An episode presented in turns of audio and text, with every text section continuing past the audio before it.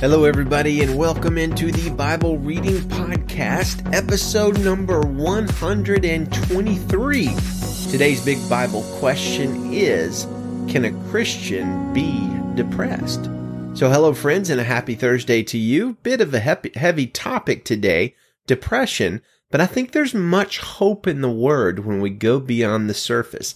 This will be a continuing series for us also. And like our discussion of the doctrine of the perseverance of the saints, it'll kind of be spread out over a few episodes that aren't consecutive as we go through the Psalms. As we go through Hebrews, we're going to talk about perseverance of the saints. As we go through Psalms, we're going to talk from time to time about depression. Today's scripture readings includes Numbers chapter 7, which is the longest chapter we've read thus far on the Bible Reading Podcast. And it's actually the fourth longest chapter overall in the entire English Bible. Do you know what the first longest is? Yes, that's right. Psalms 119. We're also going to be reading Psalms 42 and 43, Song of Solomon 5, and Hebrews 5. So our big Bible question of the day is, can a Christian be depressed?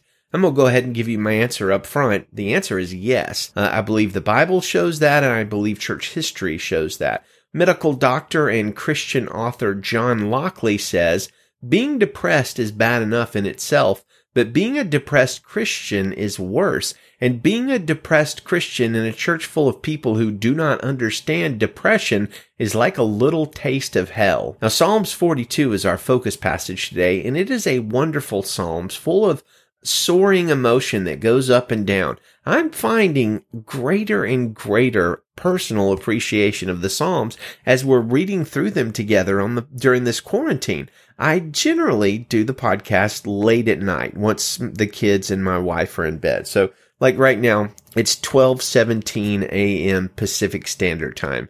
One of my kids is up, a bit of a night owl then her, uh, but everybody else I think is in bed. And so my usual pattern is it takes a couple hours. I finish quite late, take a walk outside, wind down, and eventually go to bed. I find that the Psalms that I read the night before for the podcast have been occupying my thoughts in the morning in a good sort of way. And it's been very fruitful to reread the Psalms from the previous night's reading first thing as I'm waking up. Usually I'll hit the alerts on my phone, see who's called and texted and you know, whatever news there is.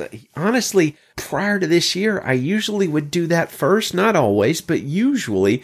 But of late, I think the Lord has led me to first and foremost focus on the Word of God in the morning, and the Psalms have been wonderful for that. They're such a wonderful expression of thoughts, prayers, and praises to God.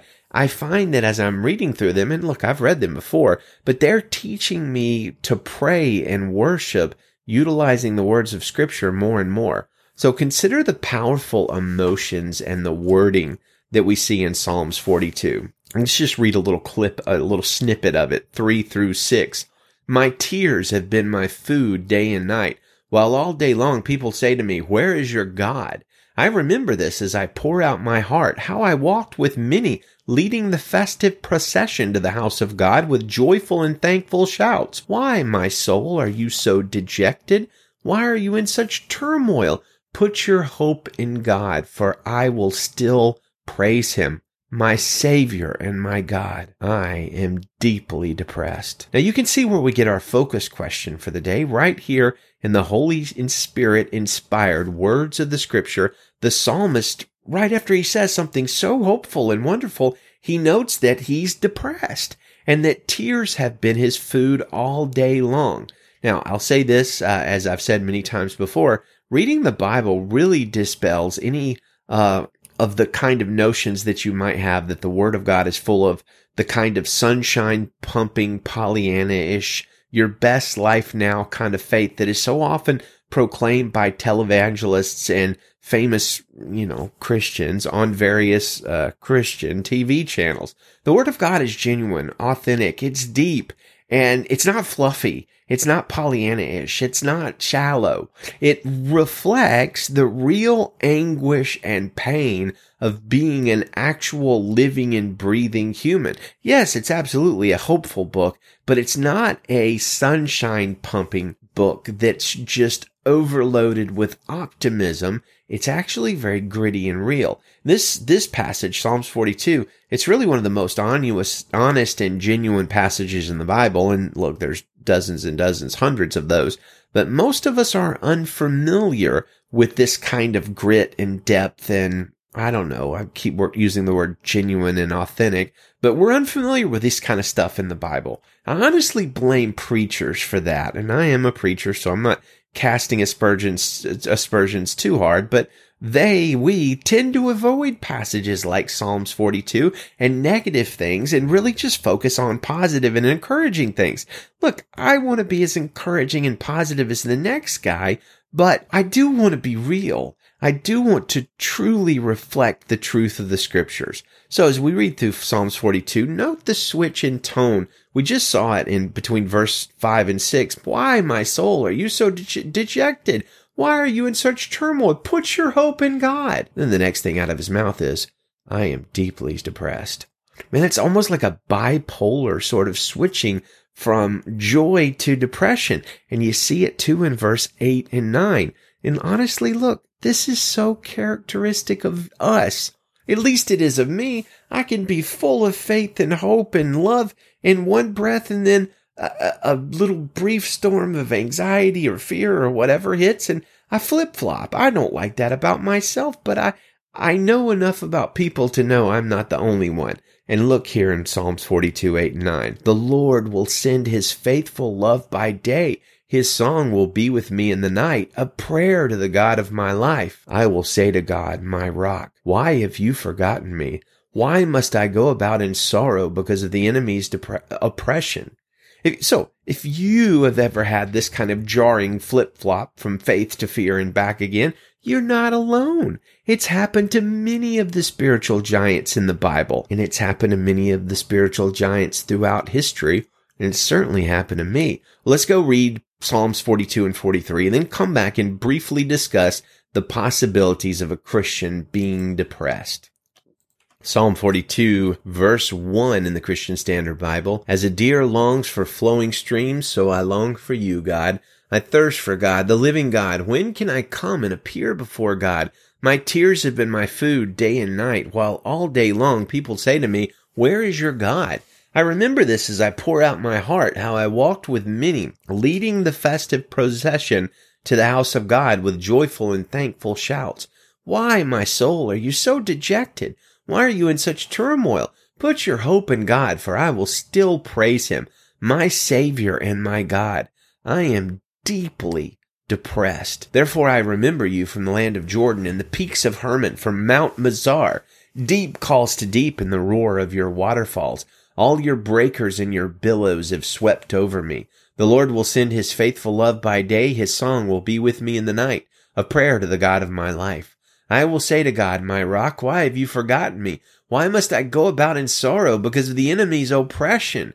My adversaries taunt me as if crushing my bones while all day long they say to me, Where is your God? Why, my soul, are you so dejected? Why are you in such turmoil? Put your hope in God, for I will still praise him, my Savior and my God. Psalm 43.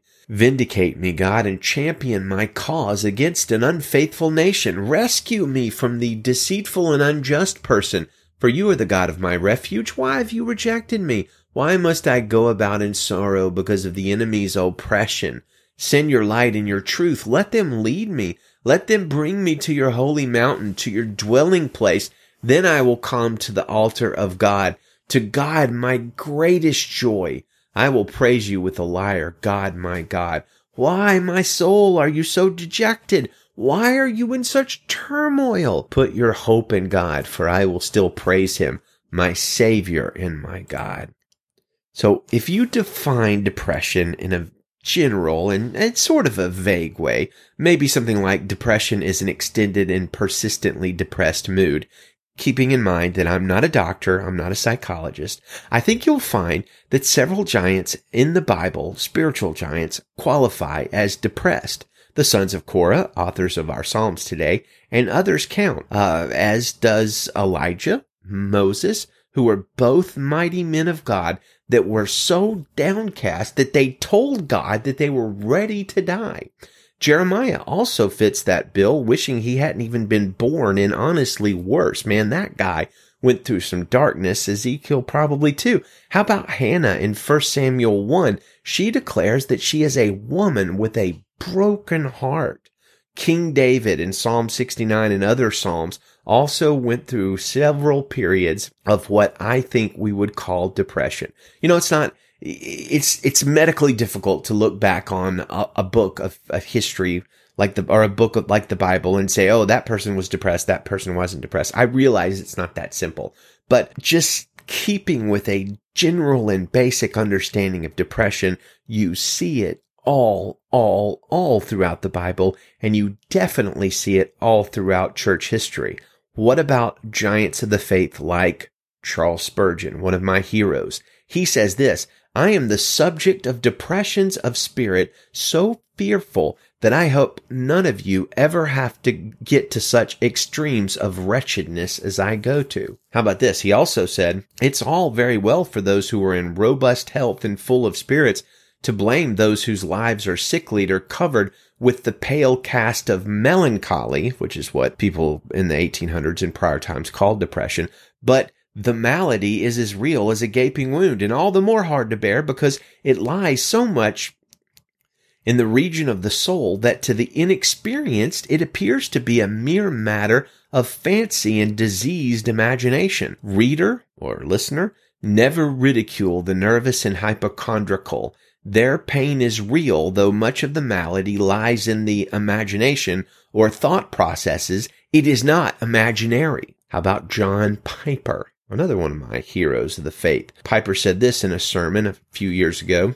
I cannot tell you how many hundreds of times, that's a lot, hundreds of times in the last 28 years pastoring at Bethlehem, I have fought back the heaviness of discouragement with these very words. Hope in God, John. Hope in God. You will again praise him. This miserable emotion will pass. This season will pass.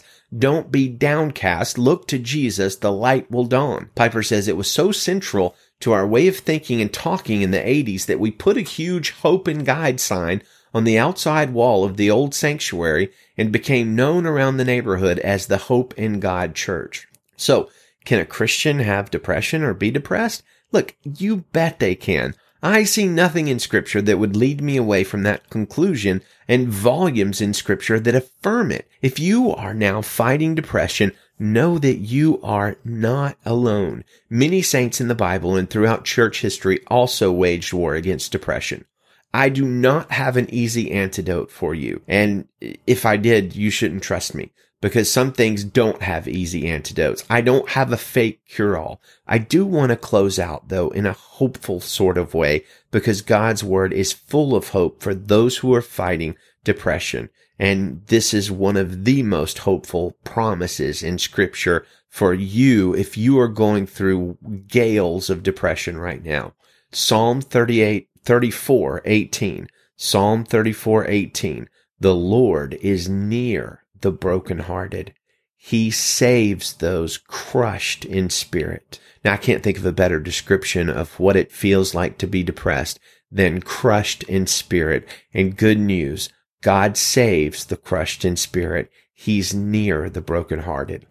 I'd also like to recommend uh, a book called Christians Get Depressed Too by a guy named David Murray. I believe David Murray is a Scottish man. He's an excellent writer, great guy. I'm a, kind of a fan of his.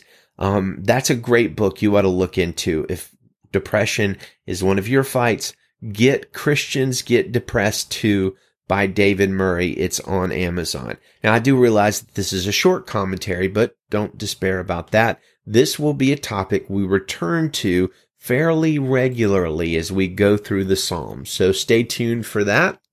And that gets us to the giant chapter of Numbers 7, verse 1 in the Christian Standard Bible. On the day Moses finished setting up the tabernacle, he anointed and consecrated it and all its furnishings, along with the altar and all its utensils. After he anointed and consecrated these things, the leaders of Israel, the heads of their ancestral families, presented an offering. They were the tribal leaders who supervised the registration. They brought as their offering before the Lord six covered carts and twelve oxen, a cart from every two leaders and an ox from each one, and presented them in front of the tabernacle. The Lord said to Moses, Accept these from them to be used in the work of the tent of meeting, and give this offering to the Levites to each division according to their service. So Moses took the carts and oxen and gave them to the Levites. He gave the Gershonites two carts and four oxen corresponding to their service, and gave the Merarites four carts and eight oxen corresponding to their service under the direction of Ithamar, son of Aaron the priest. But he did not give any to the Kohathites, since their responsibility was service related to the holy objects carried on their shoulders. The leaders also presented the dedication gift for the altar when it was anointed. The leaders presented their offerings in front of the altar. The Lord told Moses, every day have one leader present his offering for the dedication of the altar. The one who presented his offering on the first day was Nahshon, son of Amminadab from the tribe of Judah. His offering was one silver dish weighing three and a quarter pounds and one silver basin weighing one and three quarters pounds, measured by the standard sanctuary shekel both of them full of fine flour mixed with oil for a grain offering. One gold bowl weighing four ounces full of incense, one young bull, one ram, and one male lamb a year old for a burnt offering. One male goat for a sin offering, and two bulls, five rams, five male goats, and five male lambs a year old for the fellowship sacrifice. This was the offering of Nahshon, son of Amminadab. On the second day, Nethanel, son of Zuar, leader of Issachar, presented an offering. As his offering, he presented one silver dish weighing three and a quarter pounds and one silver basin weighing one and three quarters pounds, measured by the standard sanctuary shekel, both of them full of fine flour with oil for a grain offering. One gold bowl weighing four ounces full of incense, one young bull, one ram, one male lamb a year old for a burnt offering, one male goat for a sin offering, and two bulls, five rams, five male goats, and five male lambs a year old for the fellowship sacrifice. This was the offering of Nethanel, son of Zuar. On the third day, Eliab, son of Helon, leader of the Zebulunites, presented an offering. His offering was one silver dish weighing three and a quarter pounds and one silver basin weighing one and three quarters pound, measured by the standard sanctuary shekel, both of them full of fine flour mixed with oil for a grain offering, one gold bowl weighing four ounces full of incense, one young bull, one ram, one male lamb a year old for a burnt offering, one male goat for a sin offering, and two bulls, five rams, five male goats, and five male lambs a, a year old for the fellowship sacrifice. This was the offering of Eliab, son of Helon. On the fourth day, Eleazar, son of Shedeur, leader of the Reubenites, presented an offering. His offering was one silver dish weighing three and a quarter pounds and one silver basin weighing one and three quarters pounds, measured by the standard sanctuary shekel, both of them full of fine flour mixed with oil for a grain offering one gold bowl weighing four ounces full of incense, one young bull, one ram, one male lamb a year old for a burnt offering, one male goat for a sin offering, and two bulls, five rams, five male goats, and five male lambs a year old for the fellowship sacrifice. This was the offering of Eleazar, son of Shedeur. On the fifth day, Shalum, Shalumiel, son of Zurishaddai, leader of the Simeonites presented an offering. His offering was one silver dish weighing three and a quarter pounds, one silver basin weighing one and three quarters pounds, measured by the standard sanctuary shekel, both of them full of fine flour mixed with oil for a grain offering, one gold bowl weighing four ounces full of incense, one young bull, one lamb, one male lamb a year old for a burnt offering, one male goat for a sin offering, and two bulls, five rams, five male goats, and five male lambs a year old for the fellowship sacrifice. This was the offering of Shelumiel, son of Zurishaddai.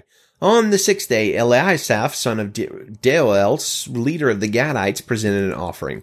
His offering was one silver dish weighing three and a quarter pounds, one silver basin weighing one and three quarters pound, measured by the standard sanctuary shekel, both of them full of fine flour mixed with oil for a grain offering, one gold bowl weighing four ounces full of incense, one young bull, one ram, one male lamb a year old for a burnt offering, one male goat for a sin offering, and two bulls, five rams, five male goats, and five male lambs a year old for the fellowship sacrifice. This was the offering of Eliasaph, son of Deuel. On the seventh day, Elishama, son of Ammihud, leader of the Ephraimites, presented an offering. His offering was one silver dish weighing three and a quarter pounds, one silver basin weighing one and three quarters pounds, measured by the standard sanctuary shekel, both of them full of fine flour, mixed with oil for a grain offering, one gold bowl weighing four ounces, full of incense, one young bull, one ram, one male lamb a year old for a burnt offering, one male goat for a sin offering, two bulls, five rams, five male goats, and five male lambs a year old for the fellowship sacrifice. This was the offering of Elishama, son of Ammihud. On the eighth day, Gamaliel, son of Pedahzur, leader of the Manassites, presented an offering. His offering was one silver dish weighing three and a quarter pounds, one silver basin weighing one and three quarters pound, measured by the standard sanctuary shekel, both of them full of fine flour mixed with oil for a grain offering, one gold bowl weighing four ounces full of incense, one young bull, one ram, one male lamb a year old for a burnt offering, one male goat for a sin offering, and two bulls, five rams, five male goats, and five male lambs a year old for the fellowship sacrifice. This was the offering of Gamaliel, son of Pedahzur. On the ninth day, Abidan, son of Gideoni, leader of the Benjamites, presented an offering. His offering was one silver dish weighing three and a quarter pounds, one silver basin weighing one and three quarters pounds, measured by the standard sanctuary shekel, both of them full of fine flour mixed with oil for a grain offering. One gold bowl weighing four ounces full of incense, one young bull, one ram, one male lamb a year old for a burnt offering, one male goat for a sin offering, and two bulls, five rams, five male goats, and five male lambs a year old for the fellowship sacrifice. This was the offering of Abidan, son of Gideoni. On the tenth day, Ahiezer, son of Ammishaddai, leader of the Danites, presented an offering. His offering was one silver dish weighing three and a quarter pounds, one silver basin weighing one and three quarters pounds, measured by the standard sanctuary shekel, shekel, both of them full of fine flour mixed with oil for a grain offering, one gold bowl weighing four ounces, full of incense, one young bull, one ram, one male ram a year old for a burnt offering, one male goat for a sin offering, and two bulls, five rams, five male goats, and five male lambs a year old for the fellowship sacrifice.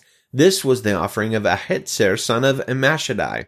On the eleventh day, Pagiel, son of Ochran, leader of the Asherites, presented an offering. His offering was one silver dish weighing three and a quarter pounds, one silver basin weighing one and three quarters pounds, measured by the standard sanctuary shekel, both of them full of fine flour mixed with oil for a grain offering, one gold bowl weighing four ounces, four ounces full of incense, one young bull, one ram, one male lamb a year old for a burnt offering, one male goat for a sin offering, and two bulls, five rams, five male goats, and five male lambs a year old for the fellowship sacrifice.